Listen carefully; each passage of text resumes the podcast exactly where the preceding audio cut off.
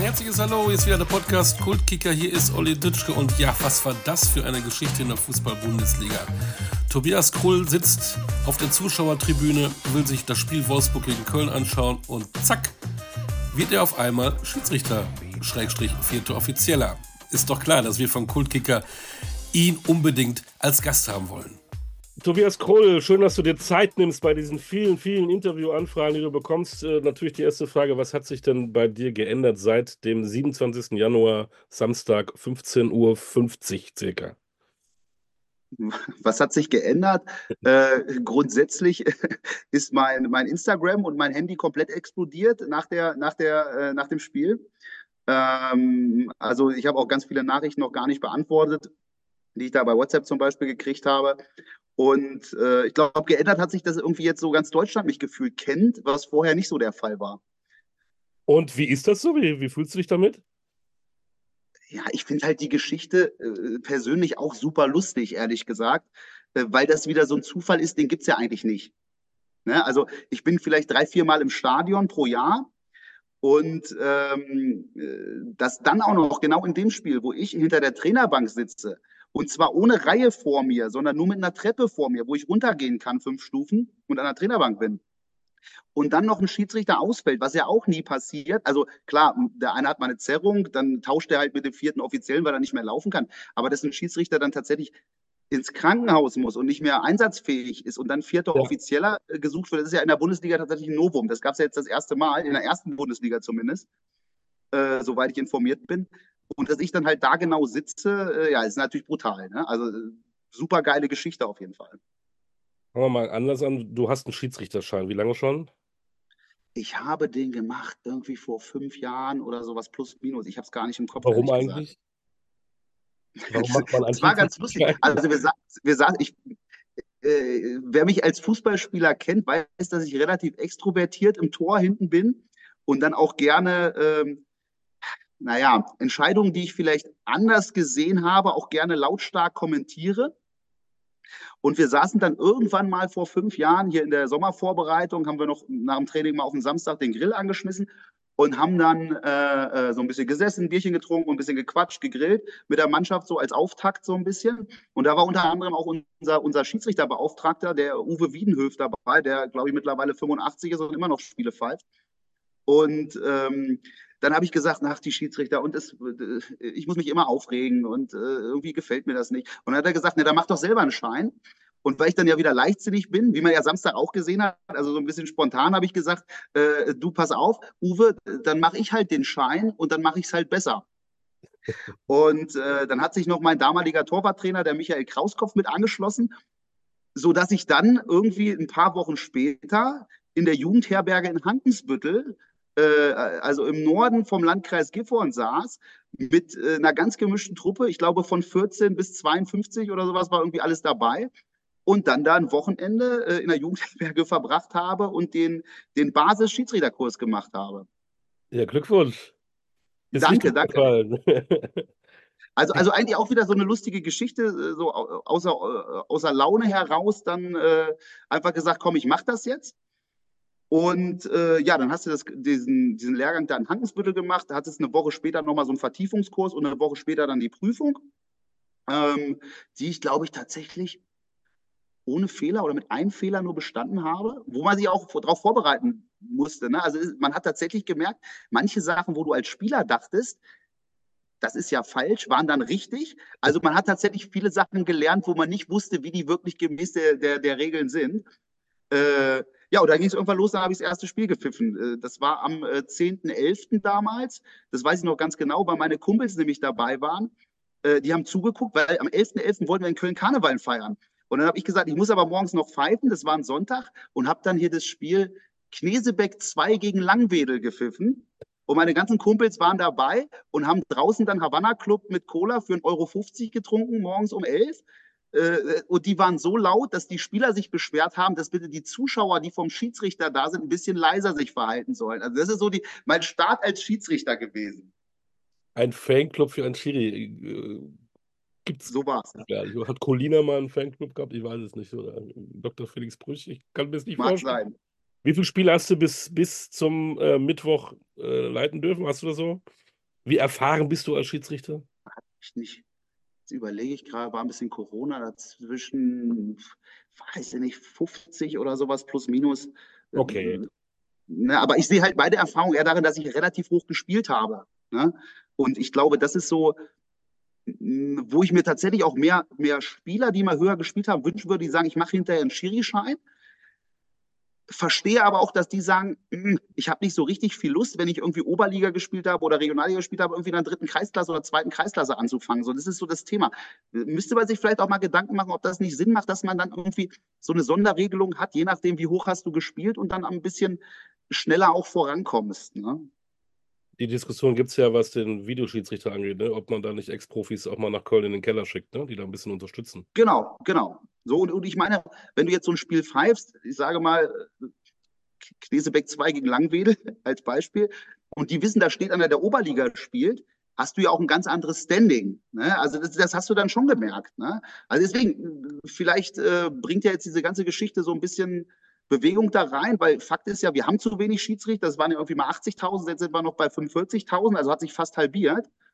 Und auch wenn ich jetzt gelesen habe, dass jetzt ein paar mehr dazugekommen sind, vielleicht kann man da ein bisschen was umstrukturieren, dass dann mehr Leute, die vielleicht auch mal gespielt haben, sagen, komm, ich pfeife hinterher nochmal meine äh, 18 äh, Spiele oder 20 Spiele im Jahr, weil ich meine, ich hätte auch nach zwei Jahren sagen können, ich höre jetzt auf und mache das nicht mehr, weil ich ja selber noch spiele und jetzt als sportlicher Leiter sowieso eigentlich nur zu tun habe hier. Aber ich sage halt, ich mache es weiter, weil sonst macht es halt keiner. Ne, also wenn ich es nicht mache, macht's halt, hast du wieder zehn Spiele, zwölf Spiele, die dann weniger besetzt sind pro Jahr. Und vielleicht äh, gibt das jetzt ja einen Anstoß, dass der eine oder andere sagt, komm, ich habe da auch Bock drauf, ich mache mal 10, 12, 15 Spiele, 18 Spiele, 20 Spiele im Jahr. Und ich glaube, dann ist dann dem, dem äh, hauptsächlich Breitensport, Fußball, dann doch äh, sehr viel mitgeholfen. Zumal es ja jetzt mittlerweile auch Panini-Bildchen gibt für Schiedsrichter. Die Schiris Haben wir tatsächlich in Gifhorn auch ein Panini-Album, fällt mir gerade ein. Ist jetzt relativ frisch dabei. Wir hatten die gleiche Aktion mal mit dem MTV Gifhorn an sich gemacht, mit den ganzen Jugendmannschaften. Und jetzt gibt es vom, vom NFV-Kreis Gifhorn auch ein Panini-Album, äh, wo man sich Sticker bestellen kann. Äh, ja, also es, es, geht, es wird ein bisschen was gemacht. Es war ja auch Jahr, Jahr des Schiedsrichters und äh, glücklicherweise sind ja auch irgendwie 6% plus X jetzt neue Schiedsrichter dazugekommen. Also hat sich jetzt das erste Mal wieder erhöht, die Zahl. Und ja, mal gucken, vielleicht passiert da jetzt ja auch ein bisschen was. Hat man einen Schiedsrichterschein dann immer dabei? Früher war es tatsächlich so eine Faltkarte, die dann immer wieder abgestempelt werden musste. Ich glaube, seit zwei Jahren oder drei Jahren ist das jetzt virtuell in der DFB-Net-App, wo du auch die, die Spielberichte dann bearbeitest und so weiter. Also da kannst du einen Schiedsrichterschein abrufen. Und äh, ja, in Wolfsburg im Stadion haben die es tatsächlich dann online gecheckt. Ne? Sie haben meine okay. Daten eingegeben, äh, haben einmal Personalausweis angeguckt, äh, schnell, weil musste ja alles schnell gehen, haben die Daten einmal online eingegeben, haben gesehen, okay, ist aktiver Schiedsrichter und dann ging es raus im Prinzip. Jetzt sagst du, du gehst so zwei, drei, vier Mal im Jahr ähm, zum VfL ins Stadion. Warum hast du denn gerade das Spiel gegen den ersten FC Köln rausgesucht? Ich war eingeladen von der, von der äh, äh Wolfsburger Allgemein bzw. aller Zeitung, weil wir hier im Sommer in Gifhorn bei uns, äh, hatte ich mit dem Olaf Feuer zusammen, der bei uns das, die Marketing GmbH, also das Sponsoring betreut, hatten wir zusammen, ich als äh, Leitung Fußballabteilung und er als, als Marketingbeauftragter, hatten wir zusammen, wir hatten also den VfL Wolfsburg hier, die haben gegen so eine regionale Auswahl von Amateurfußballern, die dieses Jahr Becks Auswahl hieß, weil Becks ja der Sponsor vom, vom VfL ist. Äh, das hatten wir hier halt gewuppt mit Organisation und dann standen die Jungs von uns von der ersten Herren, standen in den Bier- und Verkaufsbuden und wir haben das ganze Event halt gerockt. Ich weiß gar nicht, wie viele Leute da waren, irgendwie 2.000, 3.000 Leute äh, bei uns hier, weil wir, ich würde mal behaupten, das schönste Amateurstadions zumindest Niedersachsens haben. Äh, wer schon mal hier war, wird es bestätigen. Vielleicht auch der Welt. Also äh, äh, wer schon mal hier war, wird es bestätigen. Und äh, dann haben wir noch ein Spiel, Eintracht Braunschweig gegen äh, Tel Aviv, hatten wir auch hier in Gifhorn ein Testspiel. Und weil wir diese Dinger gewuppt haben mit komplettem Verkauf äh, etc. etc., hat dann die Nicole Stuhlmüller von der Aller Zeitung gesagt, äh, pass auf, ich lade euch beide ein. Und das war halt das Spiel gegen Köln, so wie die Zufälle manchmal sind. Ne? Und du hast auch nicht äh, drüber nachgedacht, das abzusagen, weil dir das Spiel nicht attraktiv genug war. Nein, also grundsätzlich ist es ja immer ganz lustig. Äh, wir waren da eingeladen. Ich hatte ja so eine VIP-Karte, dann, dann gab es nochmal so ein bisschen äh, so ein Ochsenbäckchen vorher, vorab äh, und, und haben uns da ein bisschen unterhalten. Also Essen war sehr, sehr gut.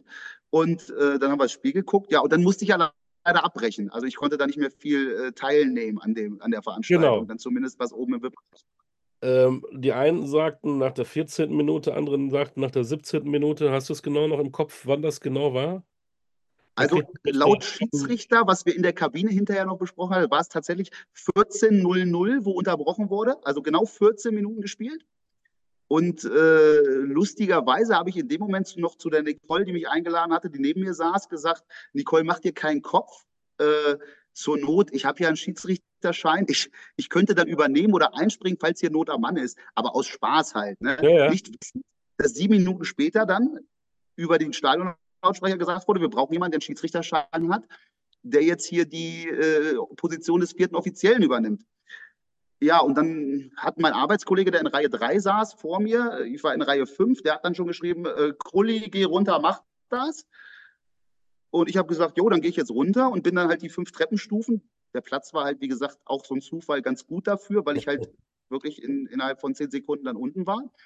Und habe dann den Sören Stork, den, den äh, äh, Schiedsrichter, der das Spiel geleitet hat, so ein Handzeichen gegeben. Der kam ja auch zu mir zur Bank, hat man, glaube ich, in den Medien auch gesehen. Dann hatten wir da kurz gesagt, dann sagte er, ja, äh, hast du einen Schiedsrichterschein? Ich sage, jo. Ich sage, ich kann das jetzt machen. Und dann sagte er, jo, dann komm runter. Und äh, dann bin ich rechts äh, äh, durch so ein Tor gegangen, war plötzlich dann im Innenraum. Und ab da hatte ich, glaube ich, der Schiedsrichterbeobachter hat gesagt, in drei Minuten geht Spiel weiter. Das heißt, ruckzuck in die Schiedsrichterkabine. Ähm, er sagt, zieh deine Klamotten aus, ich alles ausgezogen, irgendwo hingelegt. Äh, dann hingen da noch die Klamotten vom ehemalig vierten Offiziellen, der ja dann Linienrichter wurde. Die habe ich dann angezogen. Also die waren ja, schon die waren, rochen schon nach Schweiß und so weiter, waren schon richtig. Glücklicherweise, der vierte Offizielle muss ja sich nicht so viel bewegen. Also die waren nicht so ganz durchgeschwitzt. Das Problem war, dass die eigentlich eine Nummer zu klein waren. Ah. Das war das größere Problem. So, da haben wir ein bisschen improviert. Da habe ich gesagt, hm, ich bräuchte irgendwie noch ein paar Sportschuhe. Dann haben wir gesagt, okay, ah, da stehen noch welche. Welche Größe ist das? 44. Okay, ich habe zwar 45, aber geht. Habe ich die angezogen. Unterdessen haben die mir dann das Headset reingebastelt ins Ohr. Ich habe eine kleine Einweisung gekriegt, hier musst du drücken, wenn du reden willst. Und äh, dann irgendeine Uhr lag noch rum, die haben sie mir umgemacht. Dann habe ich so eine Schiedsrichter-Spielberichtskarte gekriegt, wo du die gelben Karten, die Wechsel und, und die Tore einträgst. Mit irgendeinem Kugelschreiber, der rumlag, habe ich mir in eine Tasche gesteckt. Und dann hieß es, okay, Spiel geht los, geh raus. Ja, und das Alles war's. in drei Minuten. Krass in drei Minuten. Und normal brauche ich ungefähr eine Viertelstunde vor dem Training, um mich in Ruhe umzuziehen, weil mit 32 bin ich auch nicht mehr der Jüngste. Also ich brauchte immer so meine Zeit. Aber ähm, ja, in dem Fall ging es dann lustigerweise schnell.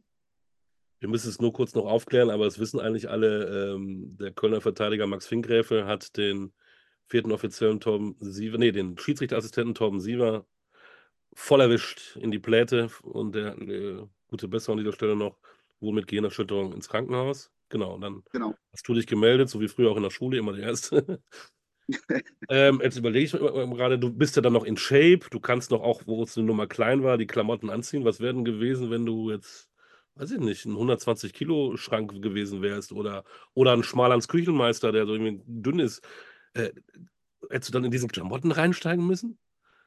Ähm, na, wahrscheinlich hätte dann am Ende irgendeine Jacke da noch gehängt von irgendwem anderen, die wäre übergezogen und dann hättest du da vielleicht im Hemd gestanden oder was auch immer. Oder im Idealfall dann aus der Fankurve einer im, im Fußballtrikot, wenn es richtig blöd läuft, von einer Mannschaft von den beiden. Weißt du eigentlich, das müssten wir auch mal nachhalten, ähm, hätten die jetzt gar keinen gefunden in Wolfsburg? Oh, hätten die dann ohne vierten Offiziellen weitermachen dürfen oder wäre das ja, Spiel? Also genau, Spiel wäre nicht abgebrochen worden. Die hätten dann tatsächlich nur zu drittes geleitet und dann hätte es halt keinen vierten Offiziellen gegeben zu dem Zeitpunkt. So, dann stehst du dann da an der Seitenlinie. Guten Tag, Herr Kovac. Guten Tag, Herr Schulz. Hattest du Zeit, das mal für dich einwirken zu lassen oder warst du sofort unter Adrenalin und warst du das, das Spiel und hier und da warst du sofort äh, im Thema? Nee, also du konntest dir tatsächlich aufgrund dieser, sobald ich halt durch das Tor gegangen bin, gar keine Zeit hatte, einfach nur schnell umziehen, umziehen, umziehen, raus, hattest du keine Chance, dir irgendwie Gedanken zu machen, oh, was mache ich denn jetzt hier? Oder, oh, was hat denn das jetzt für Konsequenzen? Oh, oder kannst du irgendwas falsch machen? Hattest du nicht. Du bist dann raus, standest vor 25.000 Leuten, die du aber komplett ausgeblendet hattest, weil du hast dann einfach gesagt, okay, ich habe jetzt den Job, ich muss jetzt hier vierter Offizieller sein. Und ich glaube, da ist das tatsächlich relativ egal, ob das jetzt äh, Kreisliga ist oder Bundesliga. Als Schiedsrichter sagst du, ich habe jetzt den Job, dieses Spiel mit der Regelauslegung nach bestem Wissen und Gewissen zu machen. Und ich glaube, da ist es auch egal, ob du in der, in der Kreisliga, ob deine drei besten Kumpels in der einen Mannschaft spielen oder nicht. Als Schiedsrichter machst du deinen Job.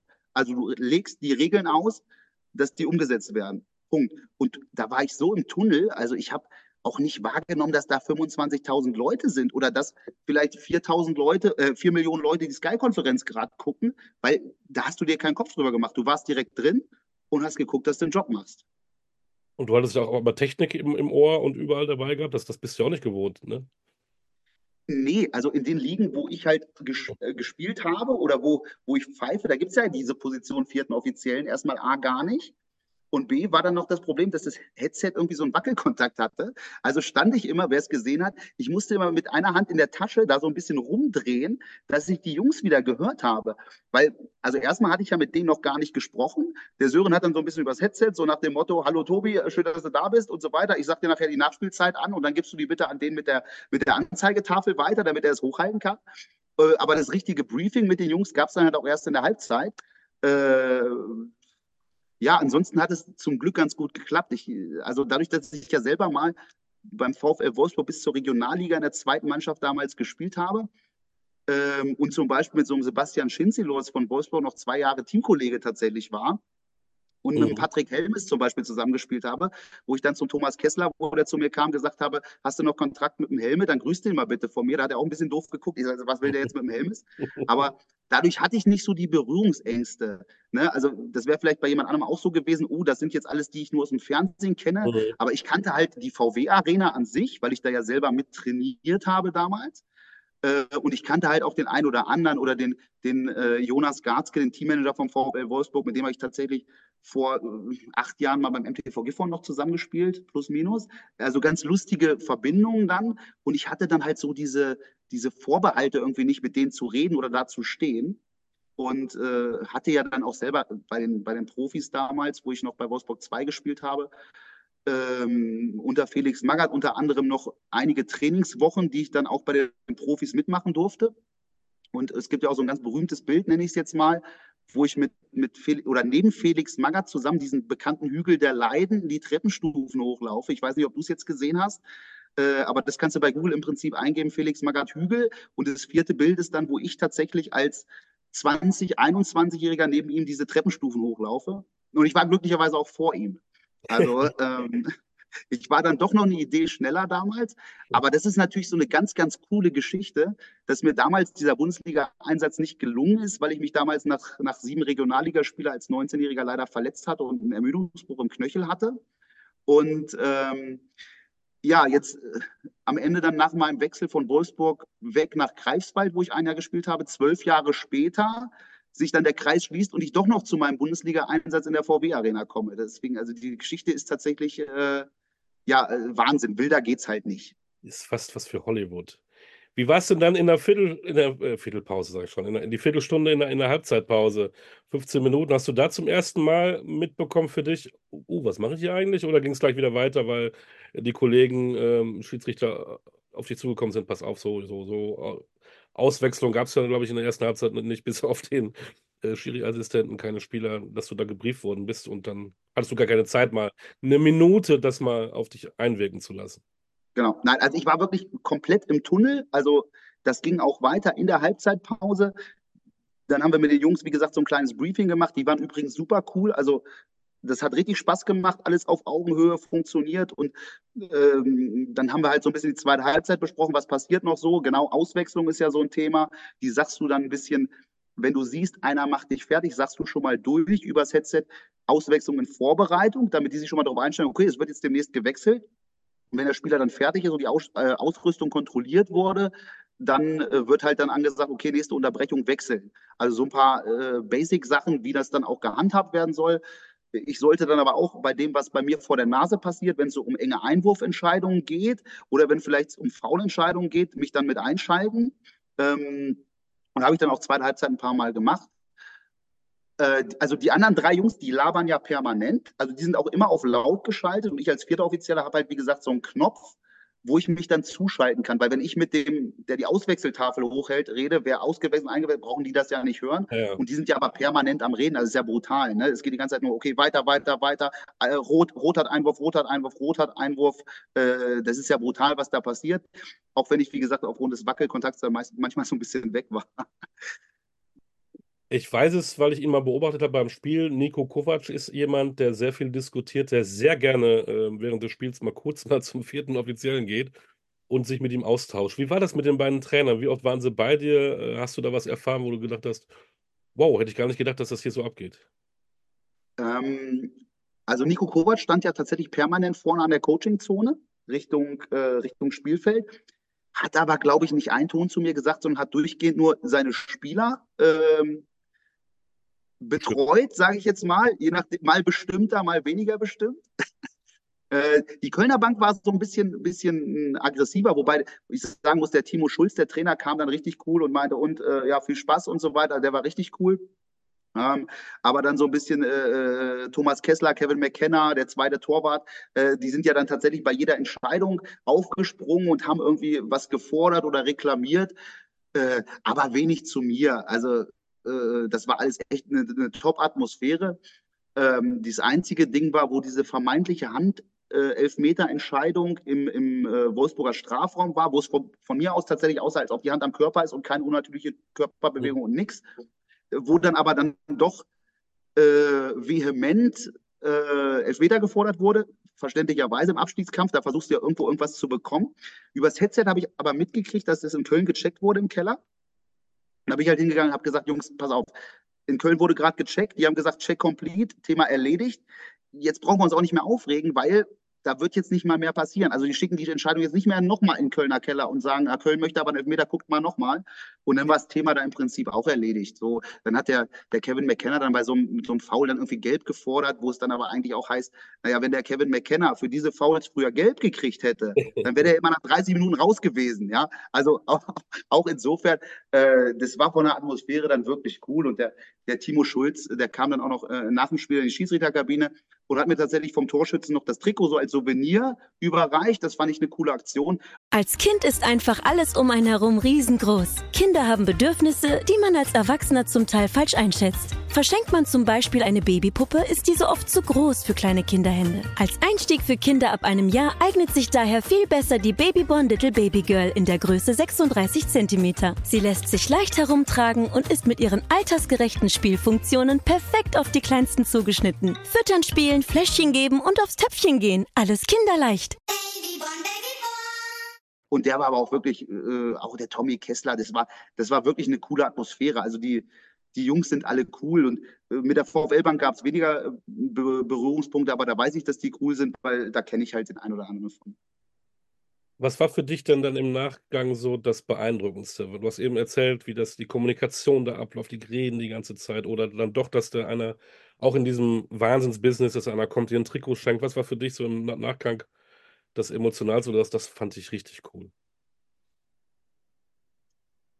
Das fand ich richtig cool. Also das ganze Ding war natürlich super cool, ehrlich gesagt, weil das erlebst du ja nie.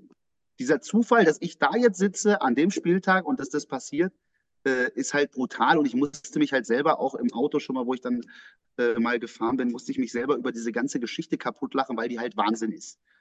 Und äh, was war das Emotionalste? Hm. Das, naja, das Lustigste war, dass ich ja dann irgendwann, also ich kam ja, genau, wir kamen ja nach dem Spiel in die Schiri-Kabine. Ich fange mal, fang mal so an. Nach dem Spiel sind wir ja rein und, und, und draußen hatten wir schon also das Spiel wurde abgepfiffen und der Ingo Rohrbach, der ja für Sky und äh, äh, ein paar andere Medien und moderierte und so weiter, der kam dann zu mir und sagte, wir müssen irgendwie was zusammen machen. Und dann wurde aber so ein bisschen abgewimmelt von dem einen Betreuer, den wir hatten. Und äh, dann hieß es erstmal alle in die Schiri-Kabine. So, und dann sind wir rein in die Schiri-Kabine und dann kam einer rein und sagt, die wollen, die ganzen von der Presse wollen alle mit dem Krull reden. Wann kommt der denn endlich? Und, und der Schiedsrichterbetreuer vom, äh, sagte dann, ja, nee, pass auf, nee, jetzt nicht direkt. Äh, das geht erstmal der, der äh, Sören geht raus und moderiert das so ein bisschen ab, ne? dass da ein bisschen, bisschen diese Ruhe reinkommt. Ne? Am Ende war es wahrscheinlich auch, auch gut, dass es 1-1 ausgegangen ist und nicht äh, 4-3 und drei Tore in den letzten zehn Minuten, weil da hätte es geheißen, wildes Spiel und es gab einen vierten Offiziellen von der Tribüne. Jetzt war es ja tatsächlich ein relativ, naja, ich nenne es jetzt mal emotionsloses 1-1. Und dann hieß es dann eher, oh, wir hatten einen vierten Offiziellen. Das war so das Highlight vom Spiel, lustigerweise. Und alle wollten mit mir sprechen. Und dann ist der Sören raus, hat gesprochen.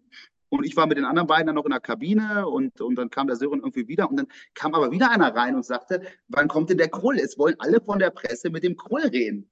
Und ich sollte aber nicht. Und ich habe gesagt, ist für mich aber auch kein Problem. Äh, das hat zwischenzeitlich auf dem, auf dem Handy ist das sowieso schon komplett eskaliert. Also Instagram, äh, Anfragen, Süddeutsche Zeitung, also wirklich Medien Sonst habe ich hier mit, mit äh, aller Zeitung Gifhorn und äh, Braunschweiger Rundschau zu tun oder, oder, oder Gifhorner Rundschau in dem Fall jetzt hier.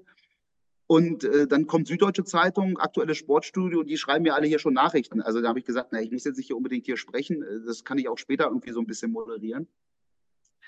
Und ähm, dann saßen wir da wirklich noch so gute zwei Stunden. Dann haben die mit, mit dem äh, anderen Assistenten, der im Krankenhaus ja unterdessen war, in Wolfsburg äh, Kontakt gehabt und der musste dann auch eine Nacht da bleiben. Und heute habe ich aber dann äh, erfahren, dass der gestern auch nach Hause gefahren ist, dann wieder und, und, und halt eine Prellung im Gesicht hat. Aber dem geht es dann soweit den Umständen entsprechend gut. Also nichts, was irgendwie bleibt oder was jetzt doch irgendwie schlimmer war, sondern normal ein bisschen Gehirnerschütterung, geschwollenes Gesicht und alles ist gut. Also auch keine Komplikationen, was erstmal sehr, sehr schön ist.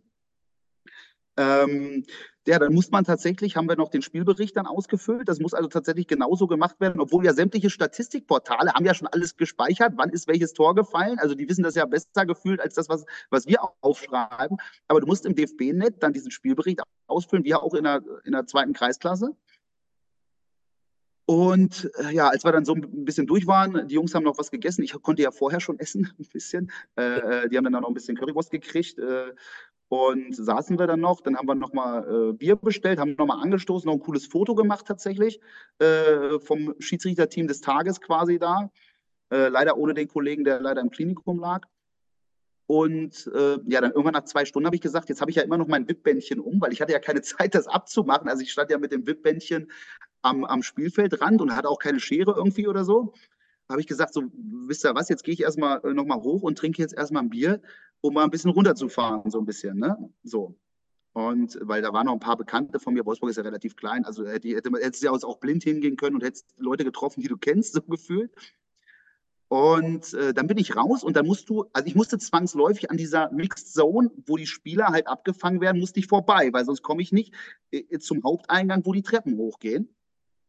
Und dann stand noch einer von der Bildzeitung. So. Und dann kam der mit seinem Handy und hat den Rekorder da angemacht und hat gesagt: Pass auf, kannst du mir ein paar Fragen beantworten? Und ich sage, ich sollte ja eigentlich vom DFB aus jetzt nicht. So, der Beobachter war aber dann auch schon weg. Der ist ja dann ein bisschen was früher abgegangen. Ich habe gesagt, na klar, jetzt beantworte ich dir ein paar Fragen. Jetzt hast du die ganze Zeit hier gewartet. Nicht wissend, dass die anderen 28 Reporter inklusive Sportschau-Kamerateam hinten links um die Ecke standen. Und dann hat das original 10 Sekunden gedauert und die kamen alle rum. Und plötzlich hatte ich die NDR-Kamera im Gesicht und 18 weitere Handys. Ja, also äh, die wollten tatsächlich mich irgendwie was sagen hören und das kam dann ja auch relativ schnell in der Sportschau. Also wir haben ehrlich gesagt bis auf Sportstudio dann um 23 Uhr noch nichts gesehen vom Spieltag so richtig, weil ich ehrlich gesagt noch keine Zeit hatte. Aber äh, ja, dann ging das gleich los. Dann habe ich das gleich zugeschickt gekriegt von meinem Kumpel, der das gesehen hat. Oh, du bist hier in der Sportschau online und so weiter.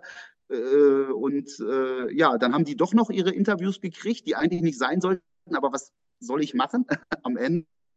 Und ich glaube, ich habe da jetzt auch nichts gesagt, was irgendwie jetzt äh, dem DFB oder so äh, äh, schlecht kommt. Ich glaube, ich habe das ganz gut auch, auch soweit abmoderiert. Ja, und dann durfte ich endlich mal raus vor den Haupteingang eine rauchen, weil du darfst ja auch drinnen nirgendwo rauchen, so blöd wie es ist.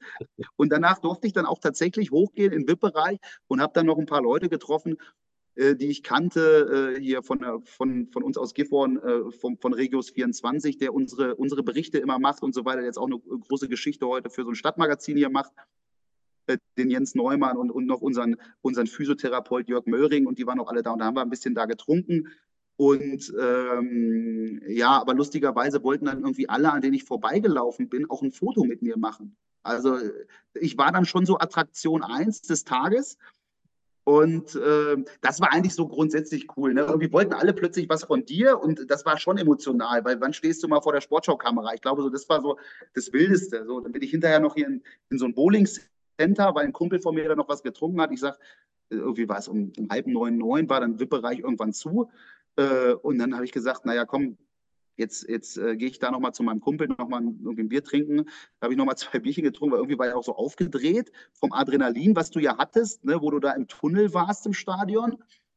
Und ähm, ja, dann bin ich da durchgelaufen, aber auch da wurde ich dann erkannt und Leute haben gefragt, was war denn da los? Können wir mal ein Foto machen und so weiter. Also ich bin gespannt, was jetzt am Samstag passiert oder Sonntag, wenn ich mal durch die Wolfsburger Innenstadt laufe, äh, äh, wie ich da so klarkomme. Ich kann es dir jetzt noch nicht sagen, ich kann das aber gerne noch mal nächste Woche dann nachschießen, wie es so weiterging. Da bist du ein Kandidat fürs Dschungelcamp. Wie bist du prominent geworden über Nacht? Genau, also dieses Jahr wird halt eng, aber nächstes Jahr könnten wir uns sicherlich darüber unterhalten, ob ich da nicht vielleicht noch mit, mit, mit anbremse da in Australien. Ja, und einen Tag später ähm, stehst du wieder im Tor und lässt hier vier Dinge ein, einschweißen. Ähm, warst du mit deinen Gedanken noch ähm, beim Tag vorher, beim Testspiel gegen, ich habe es aufgeschrieben, äh, SSV Forsfelde, ein 1 zu 4 und du als Torwart? Wo warst du mit äh, Ja, also, also zunächst mal habe ich nur zwei Gegentore gekriegt, weil in der okay. Halbzeit haben wir getauscht. Ne? Das muss okay. ich jetzt ein bisschen revidieren ähm, ja, grundsätzlich, der Sonntag war natürlich insgesamt total wild, muss man sagen. Ne? Also, äh, als ich dann aus dem VIP raus war, dann gab es schon etliche Telefonate und so weiter. Unter anderem war ich mit dem Ingo Rohrbach, der wollte für die DFL so einen Imagefilm drehen. Habe ich mich dann verabredet. Es ging aber auch nur um acht. Also habe ich um acht Uhr morgens hier in Gifhorn getroffen mit dem Ingo. Dann haben wir so ein geiles Instagram-Reel gemacht. Wir haben diesen Imagefilm gedreht. Da kam noch ein Kameramann aus Magdeburg, der dann auch in Vossfelde noch ein paar Aufnahmen gemacht hat. Und äh, 9.20 Uhr hatte ich aber auch schon den Termin mit Sky Sport News HD, wo die mich zugeschaltet haben. Also musste ich den auf 8 schieben. Und dann war 9.45 Uhr halt auch Abfahrt nach Vossfelde. Also das war dann das nächste Ding. Äh, dann haben wir da uns warm gemacht, äh, gespielt. Wir haben es übrigens relativ gut gespielt. Das haben auch die Vossfelder hinterher bestätigt. Kriegen zwei Standard-Gegentore, einmal nach einem Einwurf und nach einer Ecke, wo wir schlecht stehen haben aber eigentlich drei, vier Torschancen in der ersten Halbzeit, wo wir, sage ich, also so zwei bis drei Tore müssen wir eigentlich machen. Und äh, ja, dann bin ich halt zur Halbzeit raus. Die beiden Tore, die ich gekriegt habe, waren natürlich unhaltbar. Das ist klar. Natürlich. Äh, und natürlich. Und ja, als ich aber nach Vossfelde gefahren bin, hat dann schon das NDR angerufen. Die haben gesagt, wir schicken übrigens auch noch ein Kamerateam gleich nach Vossfelde.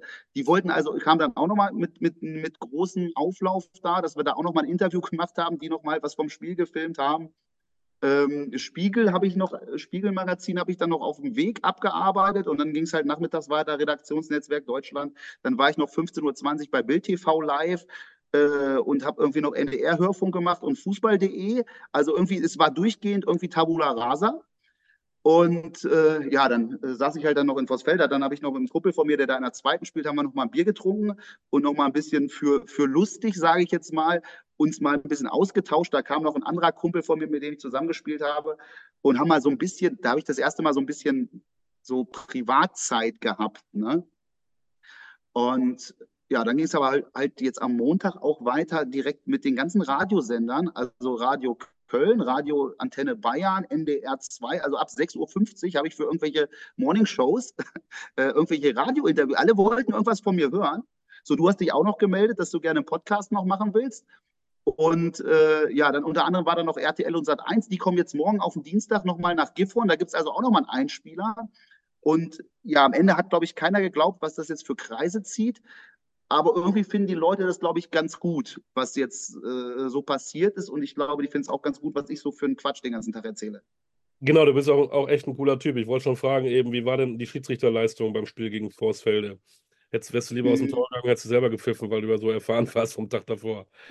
Na, nein, die war wunderbar. Ich musste einmal kurz von hinten meckern, 80 Meter weit, weil äh, jeder gesehen hat, dass es ein Torschuss war, der von den Vossfeldern abgefälscht wurde und, so, und das war eine Ecke für uns. Und äh, der Schiedsrichter hat aber Abschluss angezeigt und da musste ich tatsächlich einmal meckern, das sehe ich hier aus 100 Metern, dass es eine Ecke ist. Der Vossfelder Spieler hat dann aber gesagt, er war am Ball und es gab tatsächlich eine Ecke für uns. Also, oh. aber ansonsten war das ganz wunderbar vom Kollegen. Jetzt aber mal eine Frage, da wird man vielleicht ein bisschen sentimental, ich weiß es nicht. Du hast ja eben gesagt, da schließt sich der Kreis. Du warst nahe dran, auch Fußballprofi zu werden. Du hast in Wolfsburg gespielt, hast die Geschichte mit Felix Magath erzählt. Jetzt hast ja. du wieder diese Bundesliga-Luft schnuppern können, auf eine ganz besondere Art und Weise. Vielleicht hattest du noch nicht mal die Zeit, aber ähm, denkst du manchmal dran, auch das ist so schade, ich wäre gerne auch auf der Wiese gewesen und zwar als Fußballer? Äh, natürlich wäre das geil gewesen. Ich bin mir aber gar nicht so ganz sicher, ob ich jetzt von meiner Qualität, ob es jetzt für ganz oben gereicht hätte. Also ich hätte vielleicht gesagt, dritte Liga, wenn ich mich damals nicht verletzt hätte, vielleicht noch ein bisschen zweite Liga, aber für die ganze Spitze, ich meine, klar, beim Torwart ist es immer so ein bisschen zufällig. Ne? Manchmal wirst du dann reingeworfen, weil der Erste sich verletzt, dann machst du einfach drei Spiele keinen Quatsch und plötzlich bist du Bundesliga-Torwart. Passiert ja manchmal, ohne dass du jetzt so riesenbesondere Fähigkeiten hast. Aber ich bin noch so ein bisschen, ich nenne es jetzt mal alte Schule. Das heißt, fußballerisch, das, was jetzt mittlerweile gefordert ist, bin und war ich nie so stark. Und auch was diese Strafraumbeherrschung angeht, war ich auch nie so stark, dass man jetzt sagt, oh, das ist jetzt der kommende Nationaltorhüter, muss man auch sagen. Äh, ich bin halt im 1 gegen 1 wahrscheinlich der beste Torwart, der irgendwie, äh, ja, was heißt der beste, aber einer der besten, der überhaupt rumläuft, weil das ist tatsächlich sehr, sehr schwer, mich zu überwinden, wenn jemand auf mich zukommt ähm, und auf der Linie auch relativ stark. Aber es fehlen halt so ein, zwei Parameter, wo ich dann tatsächlich, wenn ich realistisch bin, sage, hm, für ganz oben hätte es wahrscheinlich nicht gereicht. Also ich sage mal so maximal zweite Liga wäre vielleicht gegangen, aber im Nachhinein, das glaubt man ja immer so nicht, wenn man irgendwie in den Jugendmannschaften spielt, so in der A-Jugend-Bundesliga und du bist erster Torwart vom VfL Wolfsburg und, und denkst dir eigentlich, oh, wir sind ja Zweiter oder was auch immer wir damals geworden sind, dann denkst du ja, ja, das, ich bin ja einer von den Geilsten. Aber es gibt halt auch irgendwie davon mal kurz 40 äh, Torhüter aus jedem Jahrgang, die rauskommen. Und das realisierst du nicht, wo ist da dein Platz. Aber mit so ein bisschen Abstand sage ich dann, es hätte noch ein bisschen reichen können für, wie gesagt, höher. Aber ich glaube, für ganz oben, da hätte schon ganz, ganz, ganz viel Glück äh, dazukommen müssen. Und das haben ja aus meinem Jahrgang dann andere geschafft, mit denen ich zusammengespielt habe in der Jugend. Die sind ja ganz weit vorne gewesen. Und dann das nächste Ding, wenn du das auch wieder so Revue passieren lässt, Schiedsrichterkarriere wäre das gewesen. Früher war ja immer tatsächlich so, du hast es ja auch gesagt, du bist durch Spaß äh, die, an diesen, in anderen Abführungsjob gekommen. Schiri zu sein war ja nie cool, ne? Nee, Schiri zu sein war auch damals nicht cool. So für mich jetzt wäre gar nicht bei mir in den Kopf gekommen, dass ich gern Schiedsrichter war. Ähm, und ich glaube, wenn ich jetzt gucke, wie, wie leite ich Spiel oder wie rede ich auch mit den Spielern dann, unabhängig welche Liga das jetzt ist. Ohne meine Spielererfahrung könnte ich es auch nicht so, wie ich es mache. Also ich will jetzt nicht sagen, ich bin der beste Schiedsrichter, aber ich würde es ganz anders machen, wenn ich, glaube ich, nicht die Erfahrung hätte, die ich als Spieler habe. Und das ist so das, was ich am Eingang gesagt hatte. Vielleicht muss man sich tatsächlich, ob das jetzt Kölner Keller ist oder ob das generell Schiedsrichterwesen im Breitensport ist, Gedanken drüber machen, ob man nicht irgendwie attraktivere Möglichkeiten für Ex-Spieler schafft, dann doch irgendwie vielleicht jemand, der Oberliga, Regionalliga spielt, relativ schnell in der Landes- oder Bezirksliga einzusetzen und so ein bisschen eine Sonderregelung schafft. Ich meine, das gibt es ja bei Trainerschein auch. Also jemand, der äh, hoch gespielt hat, kriegt ja auch dann schneller irgendwie einen Platz. Wer jetzt Bundesliga gespielt hat, kommt ja auch dann schneller in diese A-Lizenz zum Beispiel rein, als jemand, der nur Kreisliga B gespielt hat, sage ich jetzt mal.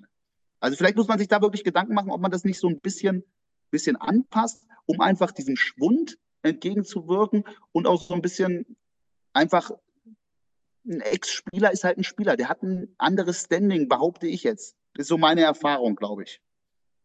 Und äh, ich bin da ganz glücklich, dass ich dich hier habe, denn du bist auch sportlicher Leiter vom MTV Gifhorn, richtig? Richtig. Du spielst in der sechsten Liga. Wir haben Leider mittlerweile. Ja. Letztes Jahr noch fünfte. Wie geht, es so, wie geht es so einem Verein in der sechsten Liga? Wo sind eure Probleme? Wo sind eure Herausforderungen? Hm, Grundsätzlich war die große Herausforderung jetzt hier erstmal, ich habe das ja tatsächlich erst im Ende April übernommen, weil hier so ein bisschen Unruhe im Verein war. Also wir hatten eine Mannschaft, die, die äh, ich glaube, so in der Grundkonstellation von dem Kern von so elf Leuten plus minus seit sechs, sieben Jahren irgendwie äh, Oberliga gespielt hat. Wir sind ja 2016 mit mir im Tor auch aufgestiegen. Und dann, klar, der eine ist weg, der andere kam und wir hatten aber echt eine sehr, sehr geile Gemeinschaft. Und leider wurde das so ein bisschen, äh, ich will jetzt ja nicht irgendwie nachtreten, aber ich behaupte mal, der damalige Spartenleiter und der Trainer, äh, die haben so ein bisschen das wollten das so ein bisschen durchdringen und hatten diese Gemeinschaft, dass du nach dem Spiel auch mal ein Bierchen trinkst und so weiter. Und wir vielleicht nicht die professionellsten waren, aber eine super geile, geilen Teamspirit hatten. Das woll wollten die so nicht mehr. Ne? Äh, und äh, jetzt, jetzt kam dann irgendwie im, im April und ich war eigentlich Viele Spieler haben schon im Winter gesagt, wir wechseln irgendwie den Verein und verlassen den MTV Gifhorn.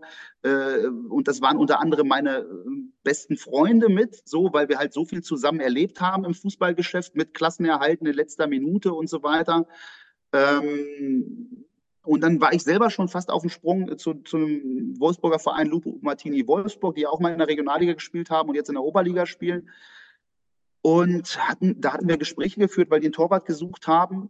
Und ähm, ja, plötzlich kam dann, nachdem ich eigentlich auf einem Dienstag mit dem sportlichen Leiter, mit dem ich auch mal zusammengespielt habe, und wir kennen uns irgendwie auch seit wir 14 sind, von Lupo Martini, äh, mit dem Elvier gequatscht hat er telefonisch. Äh, und wir eigentlich gesagt haben, okay, pass auf, wir können uns das beide vorstellen, lass uns mal nächste Woche einen Termin machen und das festzurren irgendwie ähm, kam dann irgendwie am Mittwoch, also es war Dienstag, Mittwochabend kam die, die Mail von unserem Vorsitzenden, die ich bekommen habe, von dem Jürgen Sagerer, vom ersten Vorsitzenden, der gesagt hat, äh, Krulli, pass auf, äh, morgen 17 Uhr bei mir äh, Meeting, bei mir zu Hause. Okay. Habe mir erstmal nicht so bei gedacht, hatte dann beim, beim, damals beim damaligen Trainer und beim sportlichen Leiter am Dienstag schon abgesagt für die neue Saison. Und dann kamen die auf mich zu und haben gesagt, äh, pass, vom Vorstand, pass auf, wir wollen, dass du sportlicher Leiter wirst und das wieder so machst, wie es war, nämlich mit einer geilen Gemeinschaft, weil am Ende sind wir keine Profis. Ne? Du verdienst hier wirklich kein Geld. Wenn du Geld verdienen willst, so in unserem Bereich, da gibt es andere Vereine, wo du wirklich für die Liga maßlos überzogene Gehälter kriegst, die dann wirklich mit Macht irgendwie äh, Spieler zusammenkaufen. Und das war nie unser Anspruch. Wir haben immer den Anspruch, dass wir Spieler aus der Region hier holen. Und ja klar, du kriegst eine Aufwandsentschädigung, die da irgendwie 100, 200 Euro ist, aber den Aufwand kann dir halt auch keiner bezahlen, wenn du äh, viermal die Woche hier in Gifhorn trainierst und dann am Wochenende nach Göttingen fährst. Oder letztes Jahr war es noch schlimmer bis nach Meppen, also einmal durch Niedersachsen. Und dann habe ich mir das lange überlegt und habe gesagt, okay, ich mache das und habe dann als sportlicher Leiter und Torwart den Laden übernommen und es war dann leider nicht mehr zu retten, dass, ich, äh, äh dass wir absteigen. Ich habe ich hab dann damals den, den Friedrich Filikidi, der bei uns jetzt mittlerweile Jugendtrainer ist, der mein zweiter Torwart war vor zwei Jahren noch, den habe ich als Trainer installiert und der hat das Weltklasse gemacht. Und dann haben wir ähm, ja aus den letzten vier Spielen anderthalb Punkte pro Spiel geholt. Also überhaupt nicht mal mit anderthalb Punkten pro Spiel wärst du drin geblieben grundsätzlich. Aber es war natürlich auch brutal. Normal hatte die Liga vier Absteiger und letztes Jahr hatten wir sieben. Aufgrund der Konstellation, dass aus der Regionalliga drei abgestiegen sind und äh, wegen Corona noch Überhang in der Liga war. Und dann muss ich sagen, du wirst fünf Letzter und bist eigentlich drin geblieben, weil grundlegend vier Absteiger und steigst halt trotzdem ab. Bitte. Das ist halt brutal, ne? Ja, und dann hatten wir aber das Problem, dass ganz viele Leute, also auch meine Freunde, äh, die alle schon äh, gewechselt sind zu dem Zeitpunkt. Und dann habe ich das übernommen und hatte original zu dem Zeitpunkt Ende April, und man weiß ja, sag mal, Anfang Juli, Ende Juni geht die Vorbereitung wieder los, hatte ich original einen Spieler, nämlich mich selber. Und konnte dann glücklicherweise noch sechs, sieben, acht Leute zum Bleiben überreden. Aber wir hatten 16 neue Spieler im Sommer geholt. 16. Und das in der Phase, wo ja der Großteil der Spieler schon irgendwo zugesagt hatte. Ja, und das ist natürlich brutal. Und leider stehen wir jetzt tabellarisch gerade noch nicht so gut da, weil das, die Hinrunde, dass die scheiße wird, das war klar. Die wird brutal. Alles neu. Äh, Trainer ist übrigens mittlerweile Michael Müller, äh, den habe ich damals installiert. Das war der Co-Trainer von vorher, von dem anderen Trainer, der, der, der nicht mehr dabei ist jetzt. Und ähm, ja, das, war halt brutal. 16 neue Spieler, du kommst zum ersten Training und normal sitzt du in der Kabine, quatsch mit deinen Kumpels und so weiter. So, und ich war ja so ein bisschen Organisator. Und dann kamen die ersten Spieler und A kannte der Trainer manche Spieler gar nicht, der wusste gar nicht, wer welcher Spieler ist, weil ich die ja irgendwie zusammengeholt hatte hier aus der Region. Und dann saßen die ersten zehn in der Kabine und es war Totenstille, weil, weil keiner kannte irgendwen. Also wir mussten quasi bei Null anfangen. Wir mussten erstmal gucken, dass wir eine Gemeinschaft schaffen, dass sich die Leute kennenlernen, dass du dann die Jungs ein bisschen fit machst, dass du ähm, ähm, einfach so ein Team wirst. Und da muss man natürlich sagen, wir waren sehr, sehr jung. Also wir haben viele Leute aus der Jugend, zum Beispiel von der A-Jugend von Eintracht Braunschweig, mit dem, mit dem Tobias Büchmann, mit dem zweiten Torwart, dem Adam Zikiri, ein Sechser, die sind aus der Regionalliga in die Bundesliga aufgestiegen. Ähm, und, und wir, wir, sind generell sehr jung und die machen natürlich auch ihre Fehler. Und dann kommt noch dazu, dass die Jungs aus der Jugend, die hatten das Relegationsspiel um den Bundesliga-Aufstieg am Samstag und die hatten Sommerpause null, weil Sonntag war unser Trainingsauftakt, weil die Jugend immer länger spielt. Also die hatten auch gar keine Sommerpause. Deswegen glaube ich, wenn die jetzt ihre Fehler abstellen, die sie gemacht haben, einfach als Lernprozess und ähm, wenn die äh, wenn wir als Team sind wir sowieso mehr zusammengewachsen im Laufe der Zeit. Das dauert halt so ein bisschen, das soll halt alles ein bisschen familiär sein und die Leute sollen Bock haben, hierher zu kommen und, und, und Fußball zu spielen. Und das haben wir, glaube ich, jetzt geschafft. Und jetzt haben wir eine neue Vorbereitung. Die Jungs hatten mal Pause. Wir haben noch drei Spieler zurückgekriegt. Der Marc Uppmann ist nach seinem Kreuzbandriss jetzt wieder fit. Das ist unser Kapitän. Der ist auch seit Jahren schon hier. Und äh, ich glaube, die Rückrunde werden wir deutlich besser spielen. Und das hast du auch gestern schon in Vossfelde gesehen, was wir an Potenzial haben, tatsächlich. Glaubst du, dass es dem Verein vielleicht auch jetzt geholfen hat, dass du mal so im Mittelpunkt warst, dass die äh, Leute äh, dich da gesehen haben, das ist ein geiler Typ, ich hätte Lust, bei dem Verein zu spielen, vielleicht auch ihn was als Sponsor dazu machen? Glaubst du? Oder meinst du, das ist nur Momentaufnahme und in einer Woche ähm, ist das alles gegessen? Oder müsst ihr als Verein jetzt das nutzen und sagen, komm, äh, du als vorneweg, ähm, hier, ich bin MTV Gifhorn? Also ich glaube alles zusammen. Also ich glaube, so viel Aufmerksamkeit medial wie jetzt hatte der MTV Gifhorn zumindest lange nicht, obwohl die ja damals auch in der dritten Liga gespielt haben und gegen Bayern 04 Leverkusen hier in Gifhorn mal ein Pokalspiel hatten vor etlichen Jahren. Ich glaube, da war ich noch gar nicht auf der Welt. Ähm, aber wir müssen es halt auch nutzen und äh, vielleicht ist das ja jetzt so ein Anstoß, äh, dass vor allen Dingen gerade im Bereich Jugendspieler, wir machen eine, eine brutal gute Jugendarbeit äh, und das muss auch unser Faustpfand sein. Aber dass da vielleicht Spieler sagen, okay, ich habe Bock für den MTV Gifhorn zu spielen. Und wir müssen, weil wir nun mal nicht der Verein sind, der mit Geld rumschmeißt und sagt, wir kaufen jetzt einen von da und holen den, müssen wir einfach auf unsere wirklich geile Jugendarbeit, und da machen wirklich alle einen richtig geilen Job, aufbauen und da die nächsten nächsten Jahre von profitieren, weil wir können keine Mannschaft zusammenkaufen und das ist auch gar nicht unser Anspruch. Unser Anspruch ist hier ein familiäres Umfeld zu schaffen, wo die Leute im Idealfall aus der Region, aus dem eigenen Verein kommen und einfach Bock haben, hier Fußball zu spielen. Und wenn natürlich jetzt diese mediale Aufmerksamkeit da hilft, dann sehr, sehr gut, sehr gerne, aber wir müssen natürlich auch ein bisschen dranbleiben, als Verein und ich natürlich selber auch. Zum Schluss die Frage, du hast äh, viel jetzt auch erlebt. Äh, Hast du noch fußballerisch irgendwo Ziele mit dem Verein oder wenn du sagst, sportlicher Leiter, ich würde gerne irgendwo hospitieren, ich kann mir den Profifußball gut vorstellen oder sagst du, nee, das ist mein Hobby, das ist cool, ich will noch ein paar Jahre im Tor stehen, sportlicher Leiter machen und nebenbei mache ich meinen Job. Fußball als Hobby. Also, wie man jetzt auch an der spontanen Situation Samstag gemerkt hat, bin ich, glaube ich, für viele Sachen, wo ich einfach sage, das ist jetzt eine Chance oder das ist einfach was Spektakuläres oder da habe ich Bock drauf zu haben. Ne? Also das geht dann von Dschungelcamp bis Hospitieren in der Bundesliga und sportlicher Leiter, sonst wo, also was du auch schon gesagt hast. Also wenn jemand da Bock hat, was zu machen, ich bin für alles zu haben, wenn ich das gut finde. So, ich bin da auch relativ spontan und sage, finde ich geil, machen wir. So, so wie mit dem Podcast, wo du mir heute Morgen schreibst, wollen wir einen Podcast machen? Ich sage, heute Abend können wir machen und dann sitzen wir jetzt hier. Ähm, sportliches Ziel, ich glaube, wie gesagt, für Bundesliga-Torwart wird es jetzt auch nicht mehr reichen, so wie es damals auch schon nicht gereicht hat. Aber was natürlich geil wäre, wenn wir in den nächsten drei bis fünf Jahren mal wieder einen Angriff für die Oberliga nehmen können. Und unabhängig davon, ob ich, ob ich dann immer noch erster Torwart bin, weil jünger werde ich auch nicht. Ähm, unabhängig davon würde ich gerne noch mal einmal in der Oberliga auflaufen für den MTV GV. Und das wäre so auch wieder so eine Geschichte, wo sich der Kreis schließt. Und wenn wir das vielleicht schaffen in den nächsten fünf Jahren plus minus, das wäre natürlich absolut geil. Wo vorne stand mit 43, glaube ich, noch im Tor. Also mach dir mal keine, oft, äh, keine Sorgen. Du hast noch Zeit. Ja, aber es wird nicht einfacher. Ne? Wintervorbereitung kalt, dann machst ja, du Läufe. Und äh, das zieht dann eher nach, als wenn du 22 bist, ne? mit so Muskelkater. Also Sonntag gefrorener Kunstrasenplatz in Vossfelde. Da bin ich in der ersten Halbzeit, habe ich mich fünfmal hingeschmissen. Und leider tut mir dann hinterher alles weh. Also es wird nicht einfacher, aber nochmal einmal in der Oberliga auflaufen, wenn es nur für eine Minute ist für den MTV Gifhorn, das wäre natürlich Weltklasse. Ähm, ganz zum Schluss, da schließt sich auch bei uns der Kreis. Hat sich der DFB eigentlich bei dir gemeldet?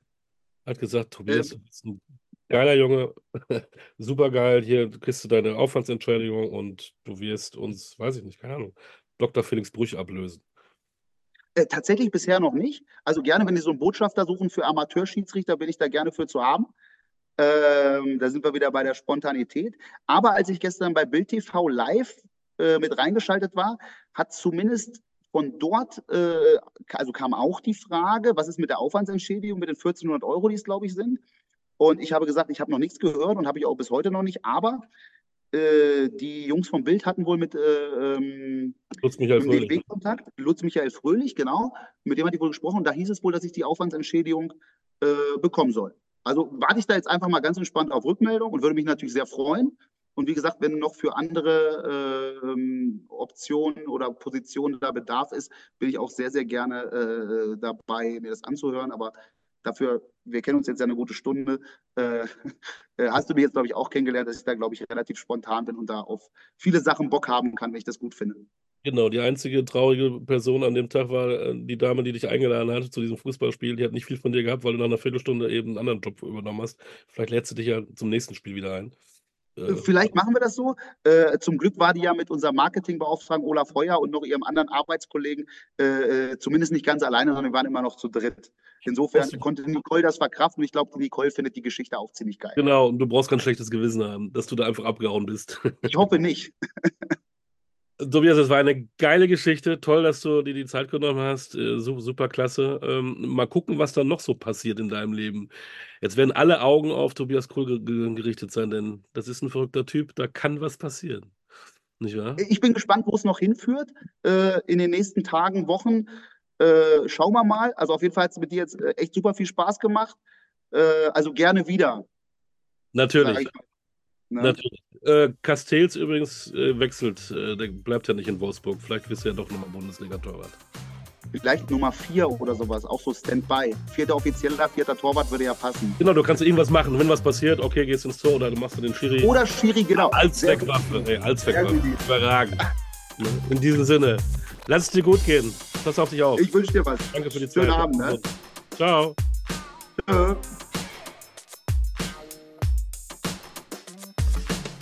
Schatz, ich bin neu verliebt. Was? Drüben. Das ist er. Aber das ist ein Auto. Ja, eben. Mit ihm habe ich alles richtig gemacht. Wunschauto einfach kaufen, verkaufen oder leasen. Bei Autoscout24. Alles richtig gemacht. Schatz, ich bin neu verliebt. Was? Da drüben. Das ist er. Aber das ist ein Auto. Ja, eben. Mit ihm habe ich alles richtig gemacht. Wunschauto einfach kaufen, verkaufen oder leasen. Bei Autoscout24. Alles richtig gemacht. Wie baut man eine harmonische Beziehung zu seinem Hund auf? Puh, gar nicht so leicht. Und deshalb frage ich nach, wie es anderen Hundeeltern gelingt, beziehungsweise wie die daran arbeiten. Bei Iswas Dog reden wir dann drüber. Alle 14 Tage neu mit mir, Malte Asmus und unserer Expertin für eine harmonische Mensch-Hund-Beziehung, Melanie Lippisch. Iswas Dog mit Malte Asmus. Überall, wo es Podcasts gibt.